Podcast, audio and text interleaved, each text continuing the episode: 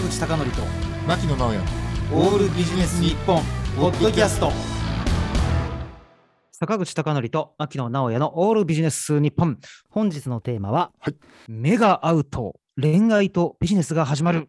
です。なるほど。あのちょっとね長いんでもう一度読みますと,、えーとはい。目が合うと恋愛とビジネスが始まるということなんですが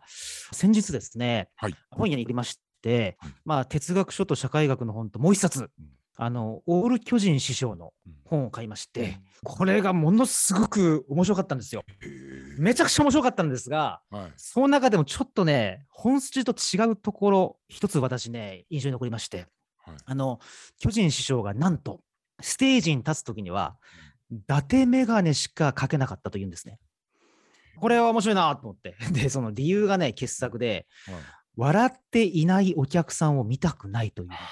理由だったんですね。なるほどなるほどなと。だけどね、その印象ではなく、次のエピソードの印象なんですが、実はある時に、本当のメガネをかけちゃったんですって。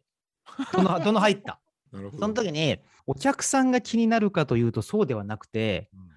ステージ上に立ったうん巨人師匠の隣にいらっしゃる阪神師匠を見てしまったと。うんそしたら目が合っちゃったんだよ。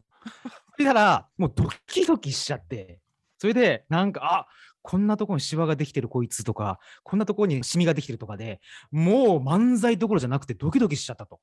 いうことを書いてて、なんかそのエピソードがすごく私ね、印象に残ったんです。へで、あの、ややね、時を隔てますけども、で、ちょっと巨人師匠の話をした後に、もう一つね、ちょっと私の経験談なんですが、あの、マッチングアプリのですね、ペアーズで仕事をした時に、あの、アンケート調査を取ったわけですね。はいで、これ、あの、まあ、いろんな、いろんな示唆的な、あの、話がいろいろあるんですが、その中でね、僕ね、非常にこう興味深いなと思ったのが、あの、デートの回数を聞いたっていう話は、この番組でも以前したんですけども、そのデートの回数とともに、ね、あの、面白い回答があって、あの、オンラインデートをしたっていう回答があったんですよ。これすごいなと思って、これ現代的な哲学的な話だなと思ったんですよ。ーだってオンラインデートって、LINE 通話と何が違うのって思いません？うん思う。これは深い問題だなと思ったんですが、うん。でね、これ聞いていくと非常に面白くて、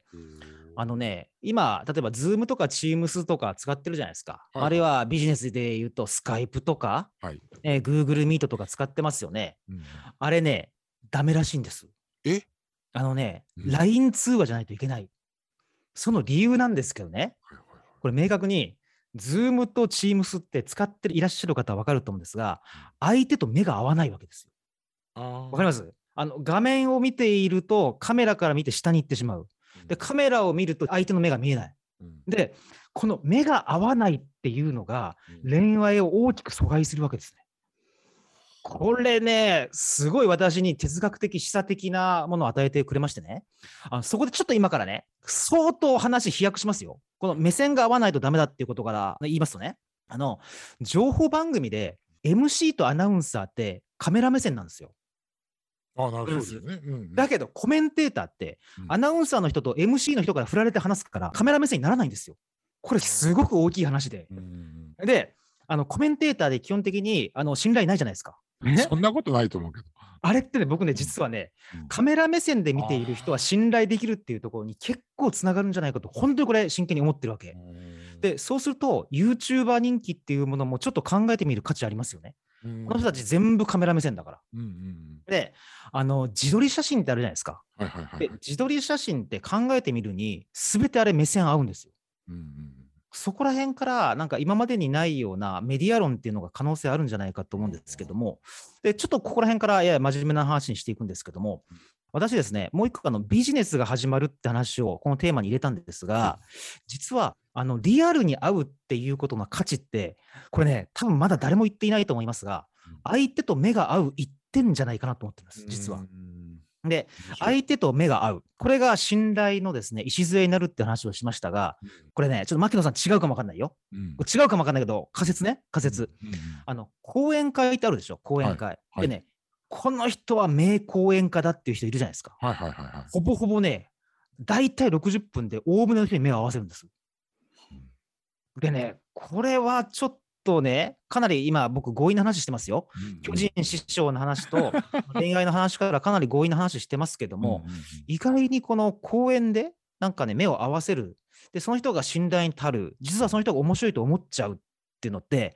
これ結構意外に近いとこ行くんじゃないかなと思うわけ。で、そう考えますとね、例えばオンラインの講演会でも実は一緒じゃないかと思ってて、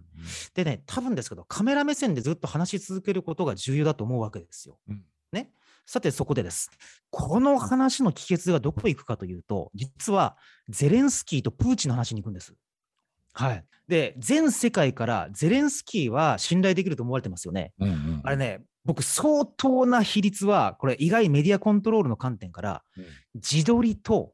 あるいは演説の時にカメラ目線を外さないことだと思ってる。でね、これさすがだなと思ったのがね、辛坊二郎さんが、ゼレンスキーさんはプロンプターを読んでるにもかかわらず、カメラ目線からずれないと。これに多分日本で真っ先に指摘した人は辛坊二郎さんだったんですが、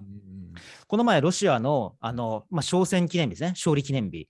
あの時にもプーチン大統領ってカメラ目線じゃないんですね。横顔とか、あるいは下を向いてる姿。で、自撮りとか、ちょっとしたカメラかもわかんないけど、手作りかもわかんないけど、目線を合わせるっていうのは、このめちゃくちゃな偉大さ。で、ここら辺になんかもうちょっと気づいた方がいいんじゃないかなと思いまして、うんそっか、まあ恋愛もそうだし、まあビジネスもそうかもわかんないし、うん実はメディアを通じて、なんかその人が、まあこの人はちょっと信頼できるんじゃないかなっていうのが、実のところにあるんじゃないかと、まあロシアとウクライナの話までちょっとかっこつけてお話しさせていただきました。坂口孝則と牧野直哉のオールビジネス日本ポッドキャスト。今回はここまで。次回もお楽しみに。